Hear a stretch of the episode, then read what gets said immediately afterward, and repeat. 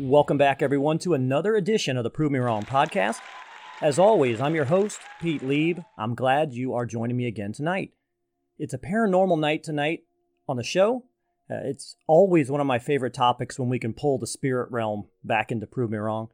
We're going to discuss tonight the seance, the history of the process, and the good, the bad, and the ugly of those who would perform it. Is our desire to hang on and stay in contact with loved ones so strong that we're willing to summon demons into our living room just to do it? I mean, we've all seen The Exorcist, right? And so you know, that's the first thing that comes to my mind. I know what happens when an inexperienced hand touches a Ouija board. You're inviting demons into the house. They're going to be possessed. Terrible things are going to happen. You know, I maybe I'm getting a little too far ahead of myself there. But tonight we will discuss the people and some of the tools of the trade. And in reality, is there any evidence that any of it actually works? Or is this truly a faith based operation from top to bottom? To help educate me and all of us tonight, I am very fortunate to have our friend, author Lisa Morton, back on the show to discuss her book, Calling the Spirits A History of Seances. And if you're watching on the Rumble channel right now or the YouTube channel, I just put the cover of the book on the page so you can see it. I always re- uh, recommend watching us on Rumble. You can watch our interview live, so I have it right there for you. Lisa is the author of four novels and 150 short stories. And as I mentioned previously, she's a six time winner of the Bram Stoker Award, which means she is predispositioned to being spooky. Lisa has been on the show previously, like I've mentioned, and we talked about the history of Halloween. So you should go ahead and check that out on the Prove Me Wrong back catalog. Some of her more recent works include the anthology Weird Women Classic Supernatural Fiction by Groundbreaking Female Writers, 1852 to 1923, and set to release in May of 2021 is the collection Night Terrors and Other Tales. You can find more about Lisa on her website, it's lisamorton.com, and on Facebook, lisa.morton.165. You can also find her books on Amazon.com as well if you don't want to go to her website. So, welcome once again, Lisa, to the Prove Me Wrong podcast. Hey, thanks for having me back, Pete. Absolutely. Uh, you know, we talked about your history as a horror writer in our previous show, but what spurred you specifically to delve into the history of the seance? Um, an invite from a publisher. Yeah. I wish I could say it was some lifelong compulsion or something, but um, I had done a book back a few years ago called Ghosts A Haunted History with um, a wonderful publisher called Reaktion Books. And so I always have a great experience working with them. The Seance book is the third book I've done with them. And they approached me, uh, what, about two years ago and said, Hey, what do you think about writing a history of seances? And because mm-hmm. I was somewhat familiar, already somewhat familiar with it from the ghost history book, it seemed like a natural next book. Um, it was interesting that it turned out to be way more fun to write than I expected. Well, talking to the dead has kind of always been a thing, right? I mean, I mean, throughout history, there have been shamans, witch doctors, oracles. You, you always see references about someone talking to the dead. The history seems incredibly vast. So, how did you approach that topic from the historical standpoint? Well, because we were doing a history of seances, that actually made it easier. The seance, um, in the way that we picture it now, which is the group of people sitting around a table uh, to call on spirits, one person is de- designated to act as the medium, mm-hmm. is amazingly recent um, up until 1848, calling a dead spirit was usually the act of a solo necromancer or someone who had been bereaved who wanted to get in touch with a lost loved one, um, that kind of thing. It was almost never this sort of social gathering slash group activity.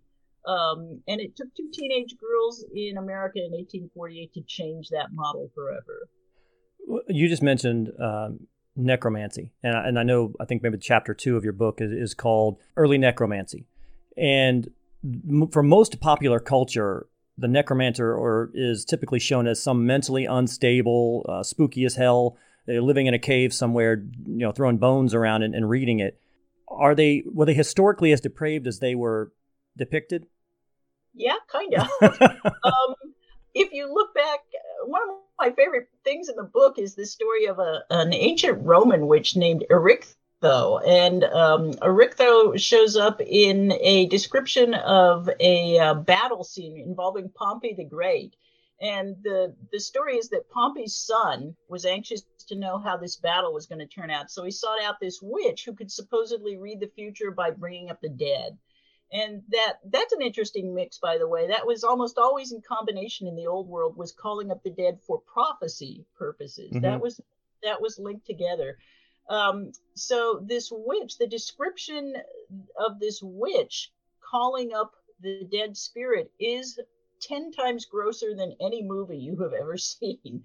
I mean, this thing is insanely gross and disturbing. And you read it and you're like, oh my God, this is more than, this is like 2,000 years old. And it's as gross as any movie that's played in the last 30 years. Um, so, yeah, there's certainly that angle of it shows that same level of madness and, and depravity there, of course, are other stories that are less so that seem to make it. I think by the time you get into the early Middle Ages, it almost starts to seem like more of a scholarly pursuit. At that point, um, the so called necromancers were uh, using these grimoires, these spell books, mm-hmm. and these things were incredibly complicated and would call on essentially impossible acts that you had to perform to call forth a dead spirit but they still were approached with a certain amount of um, scholarship.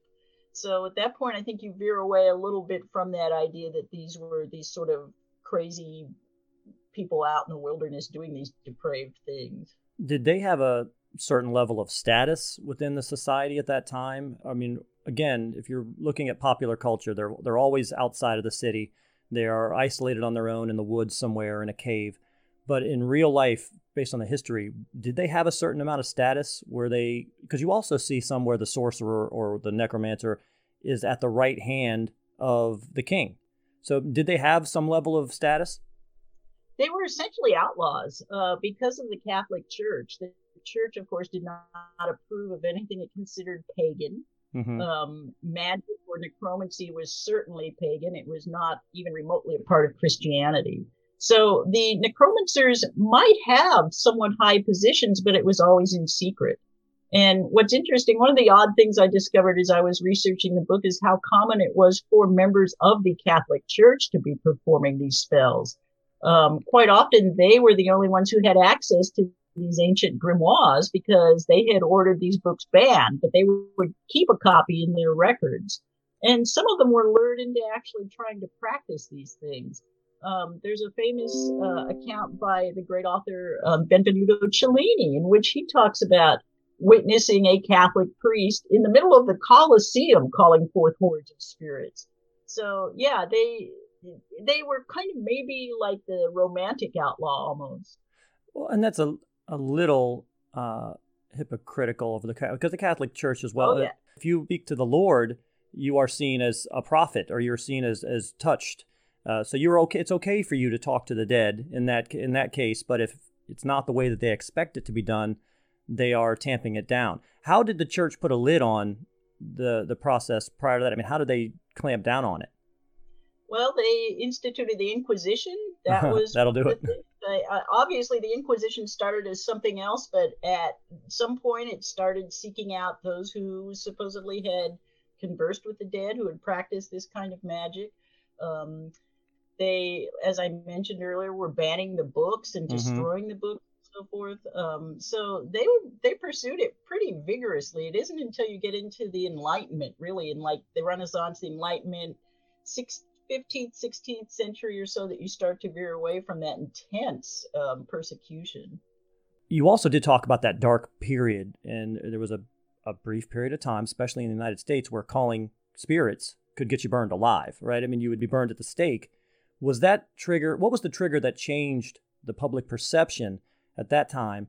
Or were those witch trials really an isolated event of, of that particular religious sect? I mean, was that going on widespread, or was it just really uh, located um, in that one area?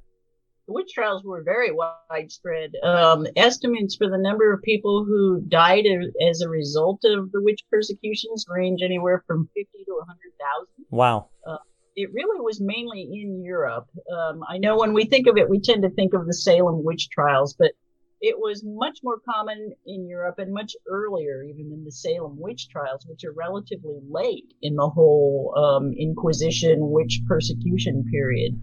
Um, yeah, and there were a number of things that ended up happening to phase that whole period out. There were um, a couple of religious scholars who ended up coming forward and saying, we, we don't believe this in witches. We think this is wrong, who were very influential. There were some um, famous trials. One of the great astronomers, and uh, I'm thinking it was Johannes Kepler, um, his mother was accused of being a witch, and he was very famous throughout Europe at the time already. And he came forward and argued against it. That was a big blow to that whole thing. And then finally, by the time you get into the Enlightenment, where you get the uh, philosophers, Spinoza and um, so forth, who are arguing in favor of more like materialistic things, you start to move away from religion in general. And at that point, witch persecutions are looked at as really, really savage and antiquated. Um, so it, it died out by by the time even you really get into the 1600s. It's definitely on its way out for good. And, and you mentioned uh, Kepler, and, and, just being a scientist at that point, being interested in science, almost made you a witch. I mean, that was almost you were right. You were walking the line right there. If you were questioning the natural order and trying to find other suggestions other than just a divine uh, inspiration, man, I wouldn't have wanted to be a scientist in that in that day and age. I even something as simple as saying I think that the Earth rolls around the sun, not the other way around. You you get killed for that. Um, right. It seems a very simple thing to say now, but you could kill for that back in the day. So, uh, when okay, so your book is about the séance, and your chapter four uh, of the book is the Victorians and spiritualism, or the séance is born. And when I think of the word séance, that's what I think of. You, you again, getting most of mine for popular culture. You see people in the Victorian dresses sitting around the, the table, and the table's levitating, or they have the crystal ball on the on the desk. Can you tell us a little bit more about the genesis of that séance during that time frame? And what was it about that age, maybe, and the people of that time that made it so popular? There were a number of things that led up to the seance. Um, there was a movement that started in France at the end of the 18th century that was known as either animal magnetism or mesmerism. Um, and when we say animal magnetism, we don't mean what we mean now with that phrase, which is kind of, you know, somebody who's really hot. yeah. Then, animal magnetism actually was a theory that there were magnetic poles that ran through a living body, and that when someone got sick, it was because these magnetic poles were out of alignment. And this fellow Mesmer comes along and says, Well, I can cure any sickness by aligning the poles. And he becomes huge in France, and then it spreads over um, to first the UK and then to America. And it, this kind of paves the way for these gatherings of people who are involved in these sort of spiritualist leanings. Um, and there were so many things happening in the 19th century. There were these huge advances in technology, in manufacturing, in travel, in science, things like evolution. The theory is born in the um, second half of the 19th century, but all of these things were combining to make a lot of people feel like they were struggling a little bit more than they had been in the past that they're uh, they didn't really have a religious belief to cling to anymore and they were searching for something that was spiritual. So what happens is that in 1848 there are these two teenage girls named Kate and Maggie Fox, and they are living with their family in this isolated farmhouse not far from Rochester, New York and they start claiming that the farmhouse is haunted, that they can hear spirits rapping on the walls and so forth. And they figure out a way to communicate with these spirits according to the way they rap. And they tell their parents about this, and their parents start telling friends. And within weeks, hundreds of people are showing up at this farmhouse going, We want to we want to check this out. Give us a demonstration.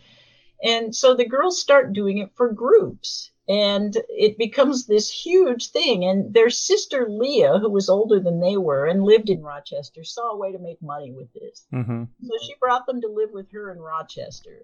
And she would hold these afternoon and evening seances where she would charge people to come into her house. She would seat them around her big dining table with Maggie and Kate seated at the table. And the people around the table would ask questions and um, the, the spirits would answer. And this is where we get the model of the seance. Um, the whole idea of being seated around the table in a group with someone who is talking to the spirits on our behalf was invented by two teenage girls. And they became superstars. They were humongous. Um, they were so popular that they got hundreds and hundreds of people to try to become mediums as well and their fame spread to both sides of the Atlantic. Um, by around 1855, there are mediums everywhere in both America and in the UK. Who were some of the more prominent mediums in the spirit game? Who were some of the, the bigger names?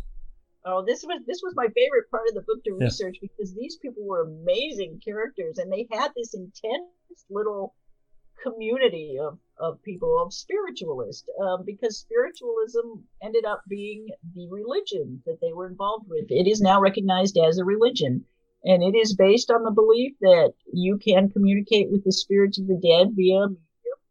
Um, and in the 19th century, there was an important second part of that belief, which has been bypassed these days. That second part was that this could be proven scientifically. That yeah. it was the only religion that could be proven scientifically, which of course is not part of spiritualism now because it's been so often proven scientifically to not exist.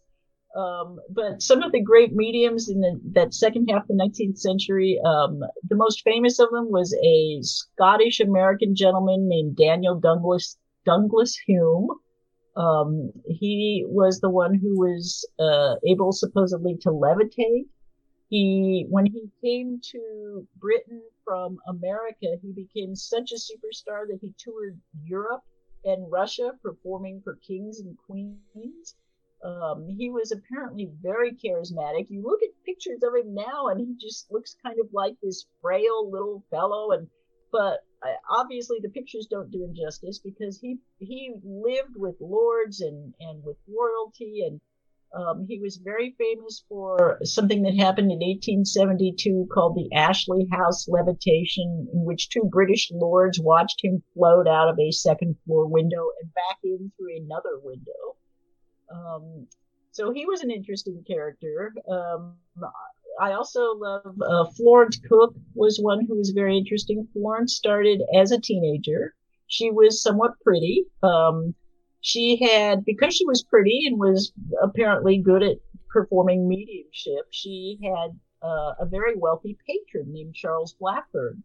But unfortunately, Florence got exposed at yeah. one of her seances, and Blackburn pulled his patronage. And when that happened, Florence said, I need some way to prove to him that I'm really a medium. And there was a famous scientist named William Crookes. He was later knighted, and he is a, a major figure in the history of science. And he had already tested Home and had said Home is the real deal. Wow. So Florence thought, if I go to him and he tests me and verifies me, I should be able to get my patronage back. So she goes to Crookes and lives in his house for six months of testing. Now, Florence's specialty was to produce an actual full body spirit. And this spirit was called Katie King. And the way this was would work was that people would go into the room where the seance was going to be held, and there was a part of the room that was set aside called a spirit cabinet. And this didn't necessarily have to be a cabinet. It could just be another room with a curtained off doorway or a part of the room.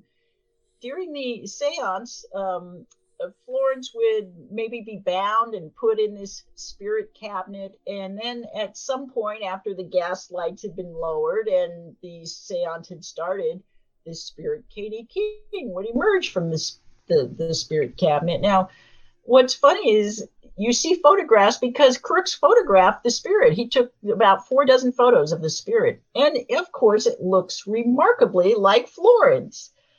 But people absolutely bought into it at the time. Um, the, there was a dire warning that if anyone broke the circle and got up to look into the spirit cabinet, that it would kill the medium. And that, that actually seemed to work enough to keep most people in their seats. And uh, Crookes went so far as to even photograph himself arm in arm with the spirit. And uh, the interesting thing about all that is that many years later on, there were witnesses who came forward and said that Florence had told them that she'd had an affair with Crookes. Yeah. well, what? How much of that was also the? I mean, photography was still relatively new at, at that point, also, right? So maybe again comes into that. She wasn't taking as many liberties to try to disguise herself because the whole this whole the whole idea of having the photograph to begin with is magical. It's a, it's a magical thing. You, here you are captured. I can see you, and you're not living in front of me. I mean, that's just amazing to me. And it got to the point where the debunkers were almost as uh, as popular and as well known as the mediums, right? I mean, Houdini was a was a very well known medium debunker, wasn't he? How how soon into because any like any growth industry, you you may have a couple of well meaning people to start, but then once people see that there's a niche there and I can make some money there or I can make my name there, then you'll start to get the just outlandish this is the spirit the spirit closet. You can't go in the spirit closet. I can only go in there and Katie King's going to come out. I mean, ridiculous. How soon after those type of things started happening, was there ever really a hit in the popularity or was it was it just part of the fun to have somebody come in and also try to debunk you at the same time that you're trying to prove that you're a bona fide medium?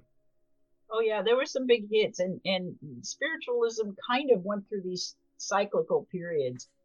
Um, it was starting to fade in the 1860s, and then the Civil War came along. Yeah, and so many people lost loved ones in the Civil War that it gave spiritualism a huge boost in the U.S., and that boost ended up going back across the, to the Atlantic, and spiritualism became hot again.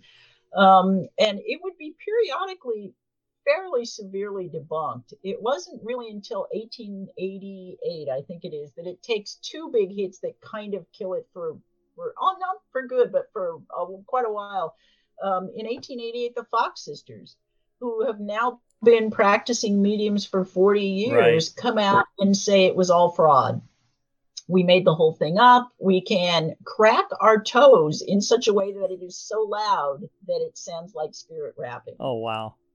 That was their confession. And then there was also a thing called the Seybert Commission that came out about the same time that uh, did a really thorough investigation into mediums and concluded it was all fraud. And those two things kind of aligned to drive a stake through it. For a while, it comes back again in the early 20th century because of another war, World War One. And once again, you have that thing where so many people lose their young loved ones in this right. war and are anxious to get any word of them that spiritualism becomes big again. And that's really the part where the Ouija board comes into play, too. Right. So that's chapter five of the book, right? With wars and, and Ouija and spiritualism going into that 20th century. And yeah, it seemed like it was suddenly the Ouija board is a parlor game. It's something that's com- that's totally accepted in the house. Uh, people would do that at night. They would play the banjo and, and play the Ouija board. And I've actually had a, a Ouijaologist, that's her term, Ouijaologist. She coined it, I think. That's what she did for a living. And I have always been significantly against uh, having a Ouija board, playing on a Ouija board.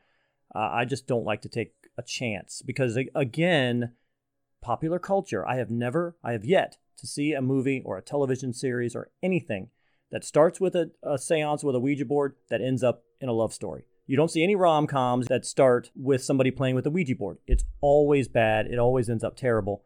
And in my own personal history, my mother told me when I was very young that her father had been asking, him and his friends had been playing on the Ouija board and asked it when his mother was going to die. And it gave him a date. And to his word, I didn't hear it from his lips, but he said that she died on that date. And so he was violently against her using it or any of, any of uh, my aunts or uncles using it. And so then she was violently against me using it. Is the Ouija the most prominent tool being currently used? I also have a hard time believing that Milton Bradley is producing a portal to hell uh, at the clip of 50,000 a day or whatever it is. It seems like it's a it's a board game. Do actual mediums have something specifically made or will would any board have done? Um, the Ouija board was based on existing medium techniques. Yeah. Um, they were called talking boards. Um, they often would be nothing but um, 26 little sheets of paper with letters written on them and a, and a drinking glass on a table. And um, the glass would, of course, slide around to the letters. And Um, when the Ouija board was patented in 1891, there is no mention of spirit communication in the patent. It yeah. was exactly just a parlor game. And one thing I have to tell you, Pete, is that in the um, World War One period, where the Ouija board becomes huge, there were lots of things that said this thing is great, and here's what it's done for me. Yeah. Um, there was a very famous book called Raymond, which was about a, um, a famous scientist who actually had lost his son in World War One and is able to get news of his son via mediums and Ouija boards and so forth, and he he attains great comfort from that.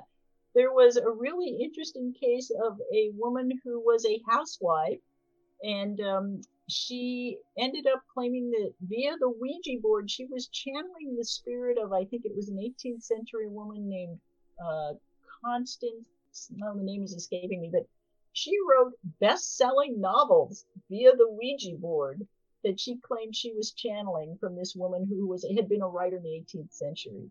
Um, and so there were lots of these interesting little happy things that were involved then with the use of the Ouija board, although you also are at the same time getting people condemning it. And yeah. it, one, one of the things I was surprised about was that the con- condemnation of it came from both the Catholic Church, who put out an entire book in 1919 condemning the use of the Ouija board, but also Aleister Crowley, um, was condemning the use of it and saying that it's not a toy, it shouldn't be used by practitioners unless they're very skilled. Mm-hmm. So yeah, the condemnation was there right from the beginning with the, at that time there were so many people who were saying I got great stuff out of this. I think you're right that it wasn't until the movies come yeah. along that people start to say, "Oh no, wait a minute." The movie never paints it in a positive light. Ever. Right. There's never a movie that paints that you're playing on the Ouija board and it introduces you to your future husband. It, it doesn't happen. It's always right. bad. Um, I don't know that I would ever. I never thought that I would say this out loud. I think I agree with Aleister Crowley that it is not a, a. It's just not a toy. That's where I think we went off the rails. Is when they started mass producing this and saying, well, it's good for eight and up. Oh, okay. So when you're eight years old, you can open the portal to hell. That's fine, totally. You can go ahead and kids and, and play around because you you do have inexperienced hands. And if you believe that kind of stuff, some people don't believe it. It's just a game. Somebody on the table is pushing it. Who knows what's happening? But I, I'm just not one of those guys who likes to take the chance. I guess. Who are some of the more famous people that have been, you know, not just the mediums themselves, but I know a lot of uh, famous people themselves were also very involved in spiritualism and had mediums. Who were some of the more famous people, you know, actors, movie stars, lords, things like that, that really lived that spiritualism lifestyle? Well, I think my favorite one has to be Sir Arthur Conan Doyle. Mm. I mean, it, it amazes everyone, including me, that the creator of literature's greatest, most iconic logical character, Sherlock Holmes, believed in everything um, I mean, you know, fairies and and the spirit world and mediums and so forth. And um, his relationship with Houdini is incredibly fascinating, and and I spend most of a, a, a number of pages on their relationship in, in the book because they um they were so interesting because they started with this intense admiration for each other. Houdini loved writers; he had an incredible library he was so honored to be in correspondence with Sir Arthur Conan Doyle that he kept Doyle's letters in a specially made little velvet lined box. But they had a huge falling out one afternoon in the summer of 1922 hmm. when Doyle's wife had taken up mediumship. And the Doyles, the Conan Doyles and the Houdinis were vacationing together. They were very close. And Conan Doyle says to Houdini, Why don't you come up and let my wife give you a demonstration of her powers? And Houdini was somewhat reluctant to go, I think, but he did. And it was late in the afternoon, and he went and he sat down with Lady Doyle. And she proceeded, she was um, she was involved in automatic writing, which was the idea that you would enter a trance state and mm-hmm. allow the spirit to write through you. And she proceeded to write page after page, which was supposedly from Houdini's mother. And Houdini's mother was the most important figure in his life ever. So that was strike one for her, right? Yeah, that was a real bad choice. Yeah. And uh, Houdini later on wrote passionately about how deeply hurt he was by this. Um, he, he, was instantly, of course, disbelieving. He wanted to believe that his mother could be talked to. Um, I, I, think it was one of the reasons he saw so many mediums. He wanted to find one that would bring his mother back to him. But as he noted in his notes afterwards, my mother didn't speak a word of English. Yeah. And there's Lady Doyle writing page after page, 14 pages apparently, of um, I love you, you're my son, blah, blah, blah, in English. And Houdini was outraged, and that was the end of their friendship. And after that, they turned into rivals and enemies. On the one hand, Houdini got very involved with debunking. He debunked a lot of major mediums. He gave lecture tours and demonstrations. And in the meantime, Conan Doyle is also on the lecture tour giving big pro spiritualism lectures. And um, was was the mother? Very, I'm sorry. Was the mother? Was his mother the reason that that Houdini really became the debunker? I mean, was it really that yeah. trigger that he said, "Oh, here she is writing 14 pages for my mom. From this point on, I'm going to prove everybody is lying." Uh, he was already kind of well. He was already there. The yeah. path at that point, but that certainly spurred him on. Um, two years after that is when he wrote his famous book, A Magician Among the Spirits, which was his um, debunking book. Mm-hmm. Um, interestingly enough, he, he sent a copy of that book to Conan Doyle, and Conan Doyle took his copy and scrawled a malicious book across the title page. You know, it is. It does speak to again that that divide between the the scientific mind and faith. And it sounds like Doyle had the faith. He was he was faith in it, regardless of what how logical and pragmatic he might have been in a normal life. He had that bit of that faith that was uh, unshakable. And, and Houdini had the the more um, you know scientific uh, and, and being a magician himself probably got him on the end. That you know that's probably the worst person to go around debunking you is somebody who does that for a living. He escapes right. from things that looks like he cannot escape for a living. He knows all the ins and outs of, of how you rig something to pop open or how you rig something to crack or to knock or to levitate. He does it for a living. So he'd be the worst guy to have on your, you know, your bad side that way. And that's the other thing with just modern modern psychics or sensitives in general. And I know today they've achieved a they've a level of acceptance in our current society, but I still think the view of the normal person uh, when a person claims to be sensitive is a bit of a performer sometimes. You know someone because there's a spectrum of and i have a lot of them on my show and somebody will say i'm sensitive. And when they say i'm sensitive i'm expecting you to be able to tell me what i'm thinking and what's going to happen to me tomorrow and it never happens that way it's always well i hear a sound when somebody's around or i get a premonition or a feeling and so it, it kind of always leaves you lacking because when you you get this impression that somebody's if i say i'm psychic or i'm sensitive that I can read your mind or that I can tell you what's going to happen to you. Has any of that ever been proven from this, those mediums and the seances? Were any of them uh, ever been found to say, yes, this person truly has uh, a psychic ability or they were not debunked in some way? No, I mean, uh, it would change history. Yeah. If that be proven. Um, the the this is a, where you get a little bit into certain controversies involving science. There there are some studies that have been done that seem to indicate certain um, abilities possessed by people, but none of those studies could be replicated. So it's become virtually impossible to prove anything more than once, um, which always cast it into pretty big doubt, of course. Um, but it got harder. It got harder to prove it wrong, right? Initially, they were. I mean, initially you had those spirit pictures, and you had people spitting cheesecloth out of their their body and trying to call that ectoplasm and things that you could really pretty easily say that's not real. That you know what you're doing right now is not real. You're making this table move with your foot and you're lifting it up. But now we've gotten into the kind of the John Edward realm of seances where it's just well, Lisa, uh, I'm talking to a man. Uh, he's an older man. He's got gray hair. He's got some glasses. He says he knows you, but not is a father figure, but not maybe not your father. And you're thinking, oh, oh man, that's that's Uncle Larry and and then suddenly you are filling in the blanks for John right. Edward, and he's now guiding you down a road because that's what you want. You're there to talk to Uncle Larry or someone in your family, and so he finds that and he narrows it. So it's gotten so much harder to debunk that, hasn't it?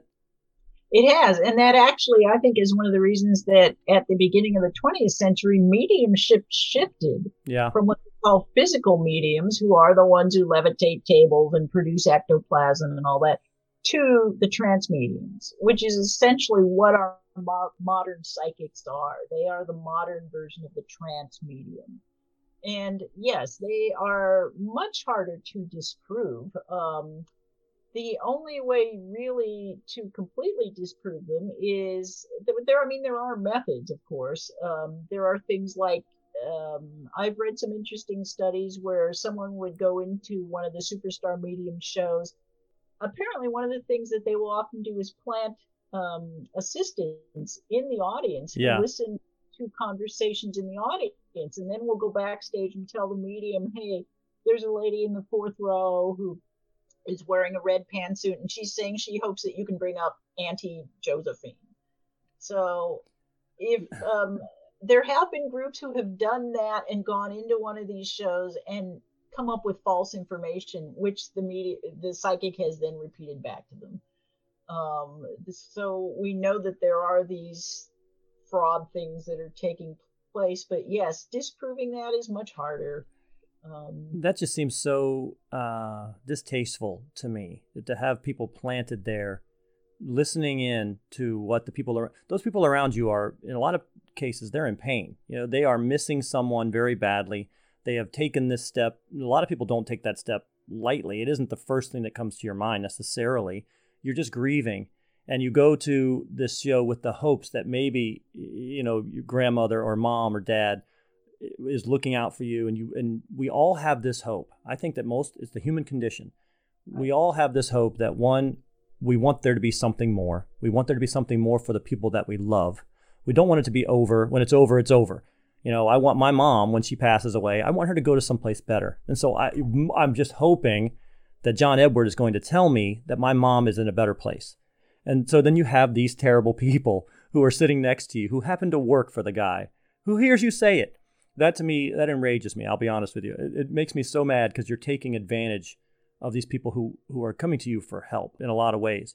The book also talks about helen duncan and i guess she was on trial for witchcraft in 1944 what was that all about? Uh, you say in the, on your book page there that it became more popular than the public news what was that about and uh, can you give us a little bit more information on it yeah she's she might be my all-time favorite medium yeah I, I incredibly fascinating. Um, she was this working class woman who um, ended up um, being a medium, going into mediumship. Um, she was successful at it. She actually supported her disabled husband and something like six children as wow. a medium. And she, um, in 1941, the war was raging, World War II, and she held a media, uh, she held a séance in which she supposedly was in conversation with the spirit of a British sailor whose ship had just been sunk. And in point of fact, this ship had just sunk. and it was not apparently widespread public knowledge yet. They hadn't issued any sort of official announcement about the sinking of this battleship. So she, as a result of that, she got onto the radar of British intelligence who became very interested in her, and they started really watching her.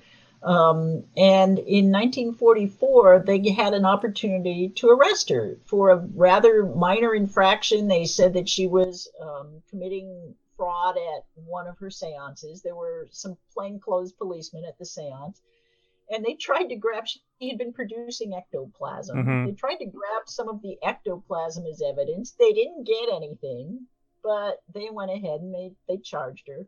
And at that time, the only thing that they could find to really charge her with was under a 1735 Witchcraft Act. So Oh, they wow. charged her under a law that was 200 years out of date. And the trial went to the highest court in the land. It went to the Old Bailey in Britain. And it was huge front page news for weeks. It was so big that Winston Churchill was sending notes to his cabinet people going, What what is this? Why is this more important than the, the war? And one of the interesting things about Helen Duncan is that uh, and this trial for the defense, um, originally her her defense attorney wanted to be able to have her produce her spirit guide right in court, and the judge yeah. wouldn't allow that. So for her defense, they brought forth something like 47 witnesses who had been to her seances and who testified that they had received incredible messages from loved ones, that they had uh, gotten tremendous comfort from going to her seances. Even people who said, I don't believe in this stuff, would come out of her seances and say, Well, that was bloody entertaining. I had a great time. Yeah.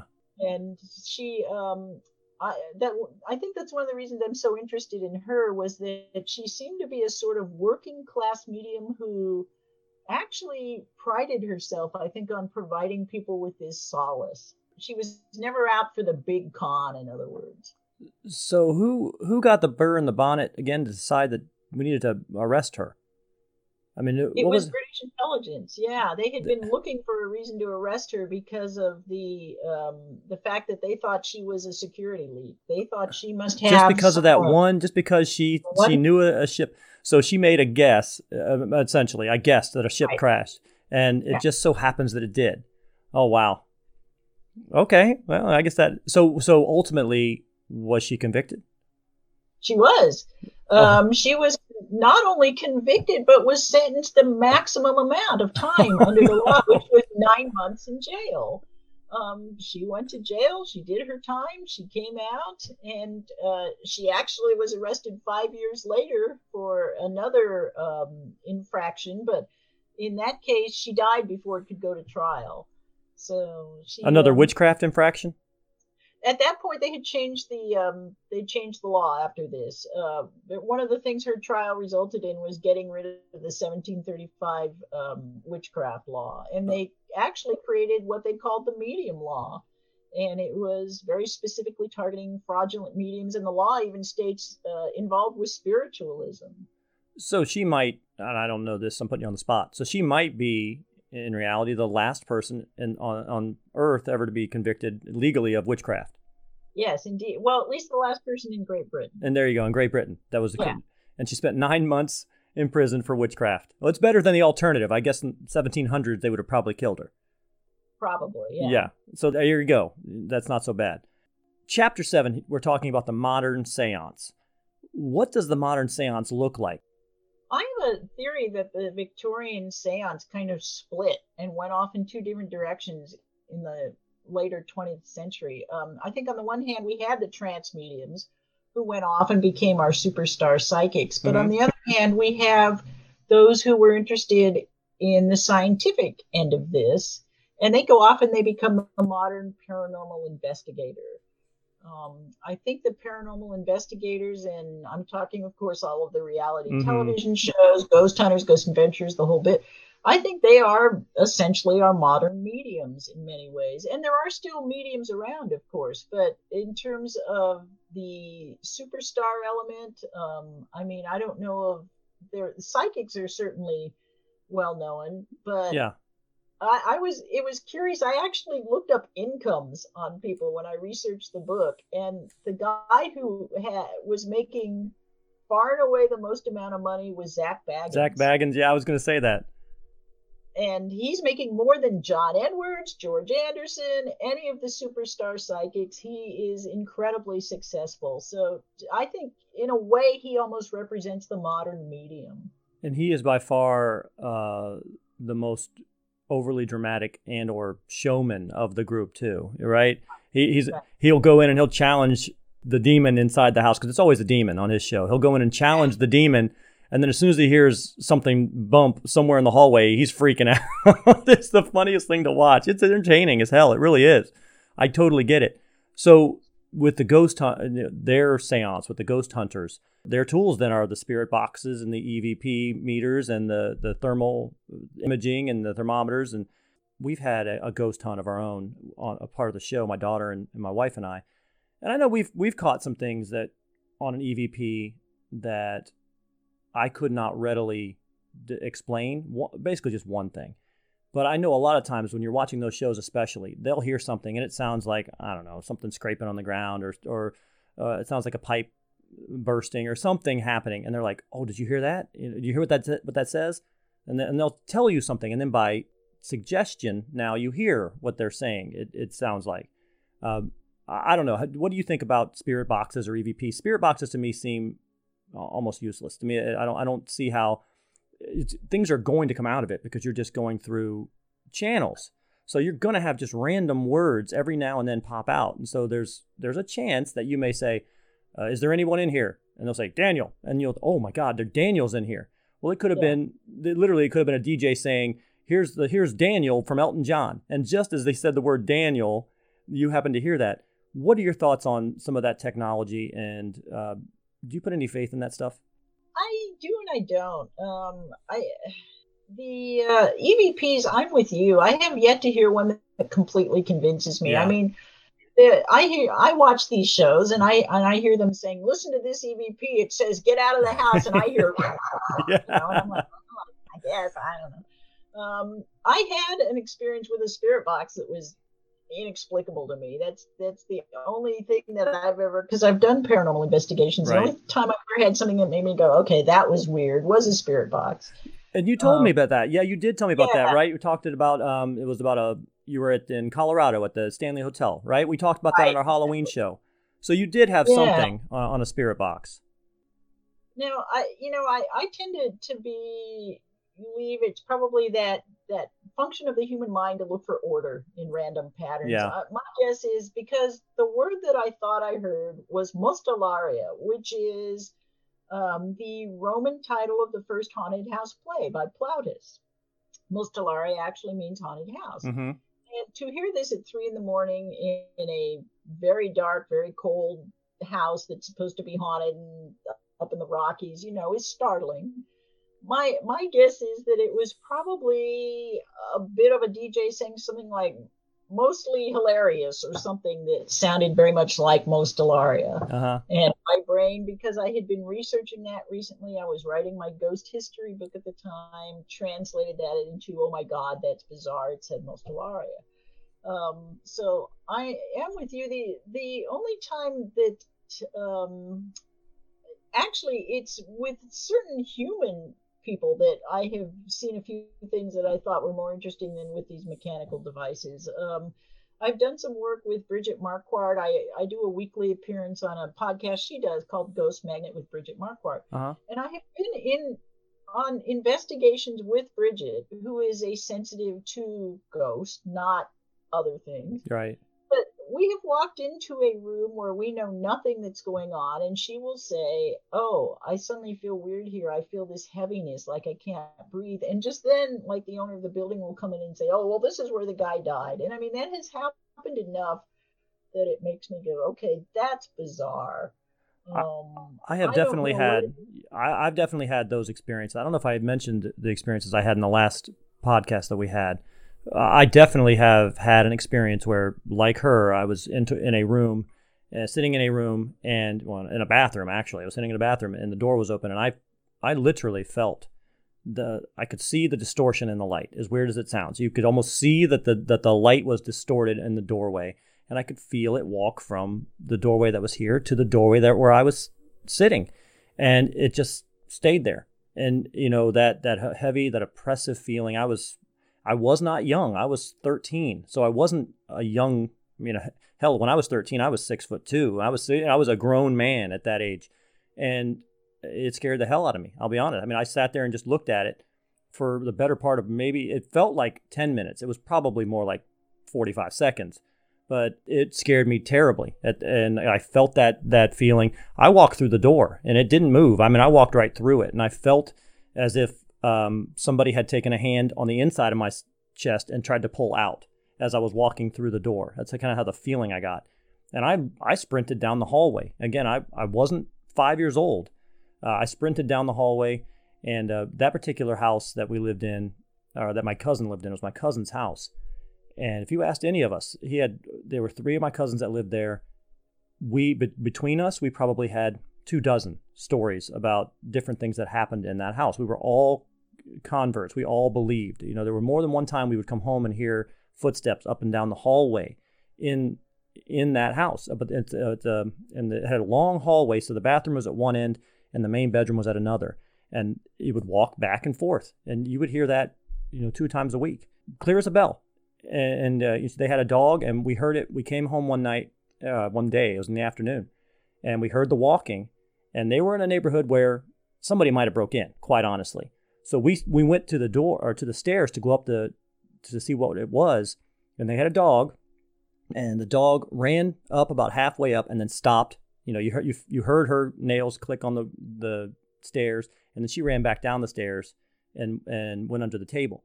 And then we kind of looked at each other like, you know, wow. And uh, there was just a plethora of those things. But um, so I definitely believe in the paranormal. Absolutely. That's why I have the episodes. I don't have the episodes to make fun of them. I believe it. So I really do um, find it really interesting. But I have not had anything in terms of spirit boxes or EVPs or cold spots somewhere. Nothing that I could measure that I'd say, there it is. I see it right now. It was always more right. my my physical senses that did it.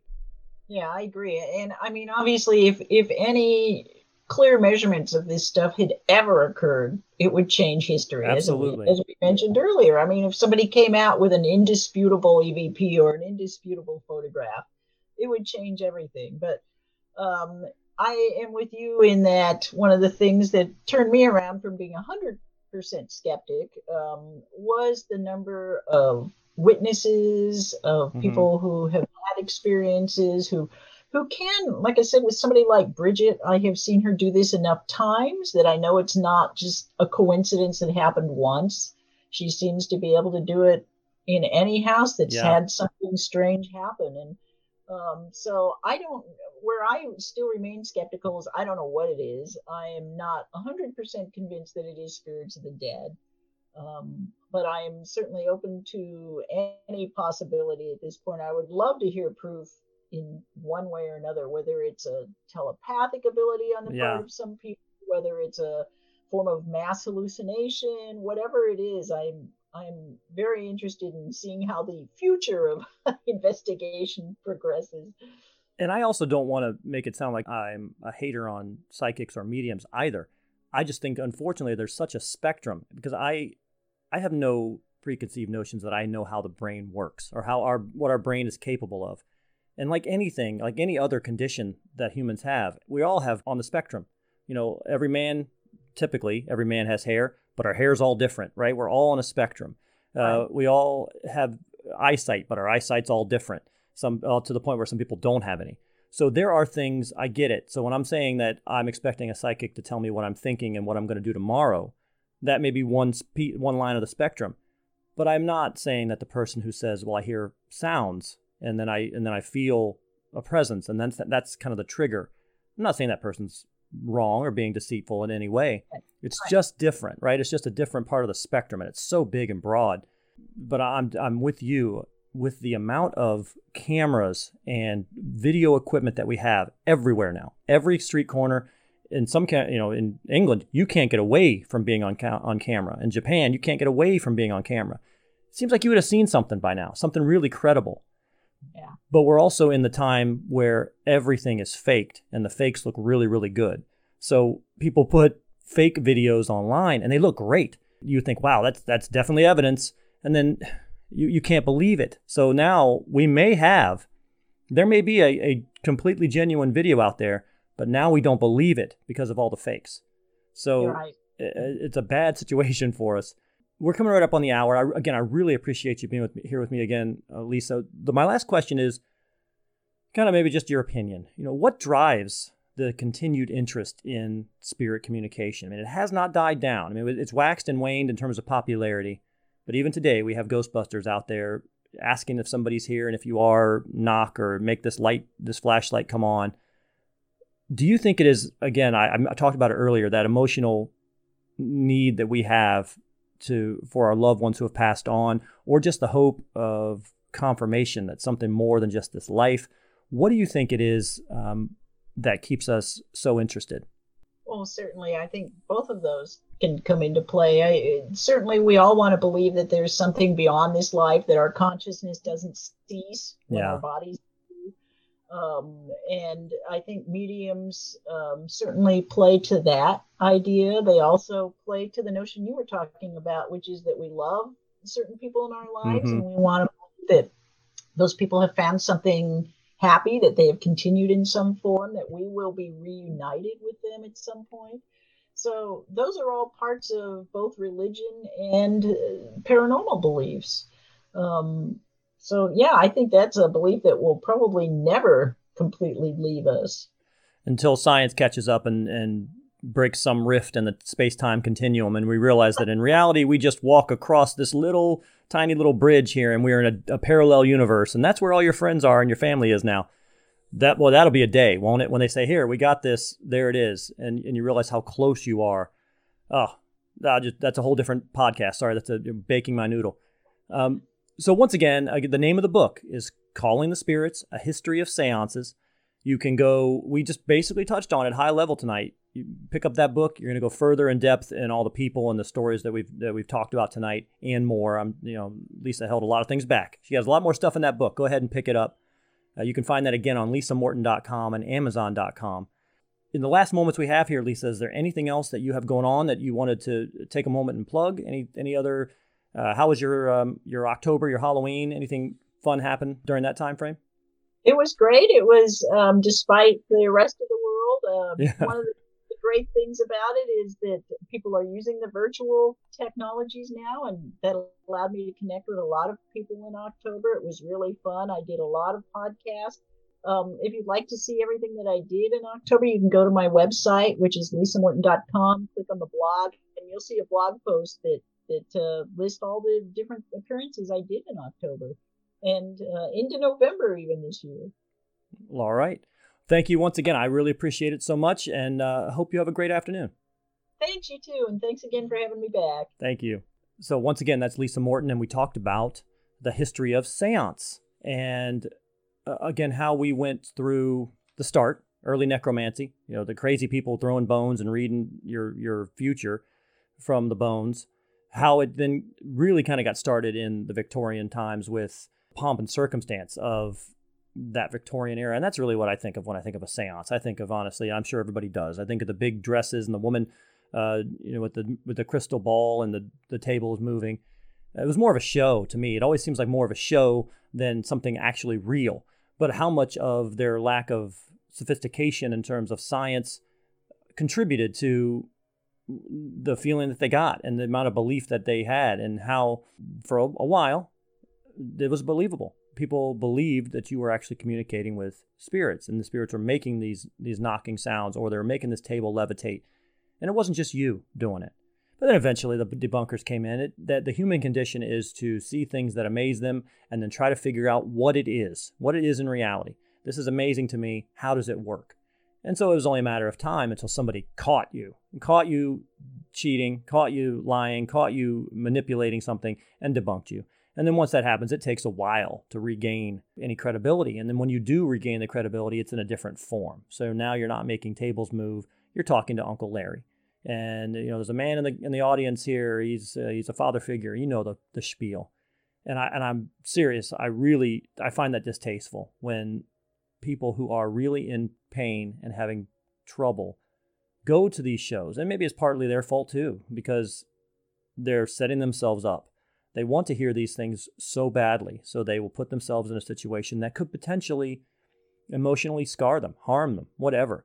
But at the same time, these people who are in it more for the money or more for other reasons than to help someone um, are taking advantage of them. Because in reality, if you just wanted to help somebody, you don't need a television show for that. If you just want to help somebody, you can just do it. So anytime you come in and you're making millions of dollars doing it like that, and you have plants in the crowd, uh, that to me, you're a bad person. Uh, it just is what it is. That's that's my feeling on it. And it was interesting to talk about kind of the way the new uh, ghost hunter phase has come. It was really big in the early 2000s. I mean, it was huge. Everybody had a ghost show in the early 2000s. It's kind of put, peeled back a little bit. There's only so many times you can have that same formula. It got so formulaic. Everybody went into the building. Everybody's in the night vision. Everybody hears a knock the, at the end of the hallway and they all freak out and scream. Uh, it, it gets boring after a while. If you're not really seeing something fly around and move, it gets boring. And so then you are manufacturing evidence, kind of like the, the ghost hunters uh, who was it? Grant from Ghost Hunters got kind of caught making things move, making you know have a string in his coat and pulling his hood down and things like that, making up evidence because it made better television. When you get to that point, it's time to stop the show. So again, waxing and waning. Uh, I really appreciate Lisa coming on and kind of talking about the history of it because I do think it's not going away. People have faith, people believe in something more, and people need to have someone else who can guide them in that belief and and help connect them with the people that they love or that they miss. I don't think it's going to go away. What do you think? Uh, you can contact us on our email account. It's provemewrongcast at gmail.com. That's our email address. You can also find us on Facebook and Instagram.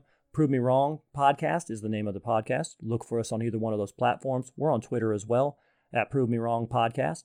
Uh, you can like and subscribe to the show, and you will get the new content as it comes in. You can also drop us a line on those platforms. If you're just looking for other ways to hear the podcast, we are on every podcast platform. Again, we have a podcast version and a video version, so you can watch the video. You can watch my conversation right now with uh, with Lisa, or you can just listen to the podcast while you work. Either way, if you're interested in listening, we are on all major podcast platforms: Spotify, Stitcher, SoundCloud, TuneIn Radio, Anchor, iTunes, any place where you find podcasts, Podbean, you can find the Prove Me Wrong podcast. Like and subscribe to the channel, and you will be notified when a brand new episode releases. I tend to release them once a week, and they run the gamut. Again, we'll we'll do a lot of different things. We don't uh, pigeonhole ourselves into one specific topic on the show. We'll talk conspiracy theories, we'll talk paranormal, we'll talk health and wellness, we'll talk whatever, current events really anything that I that I find interesting, uh, I'll bring a guest on and we'll talk it through. We again, we are on Rumble and on YouTube. We have a video version for both. Like and subscribe to the Prove Me Wrong podcast page on Rumble or YouTube. And again, you'll be notified when a brand new episode is released and you can watch us live. Well, we can watch us recorded in the video format. And before we go tonight, then I did want to talk about our sponsor. Our sponsor tonight is Zendo Zone Citronella Burners from JT Eaton. I've got one right here. Look at him. That's good looking, right? Zendozones uh, uses natural 3% citronella candles and incense cones, and they are perfect patios, decks, backyards, campsites, poolside, and more. They're shaped like fearless bug repellent tiki gods, right? So let Surf and Stan, Hawaiian Howie, and Luau Lily bring the islands to your backyard with Zendozone citronella burners. They are available on Amazon.com and at select Ace Hardware stores and if you don't find them at your select Ace Hardware store, drop us a line at provemewrongcast at gmail.com. Let us know the address of that particular store, and we'll try to get them in there. That's how we roll around here. So, once again, for Lisa Morton, name of the book is Calling the Spirits A History of Seances. I'm Pete Lieb. This is the Prove Me Wrong podcast, and we'll see you again soon.